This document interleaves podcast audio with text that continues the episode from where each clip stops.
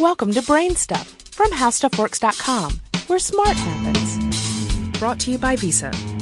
We all have things we like to think about. Online fraud shouldn't be one of them, because with every purchase, Visa prevents, detects, and resolves online fraud. Safe, secure, Visa. Hi, I'm Marshall Brain with today's question How does a gun silencer work?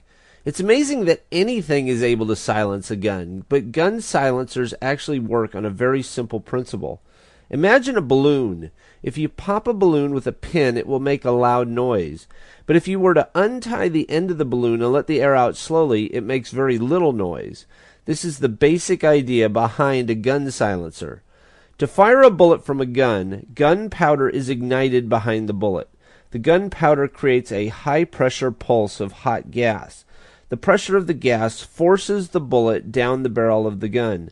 When the bullet exits the end of the barrel, it is like uncorking a bottle. The pressure behind the bullet is immense, however, on the order of 3,000 pounds per square inch. So the pop that a gun makes as it's uncorked is extremely loud.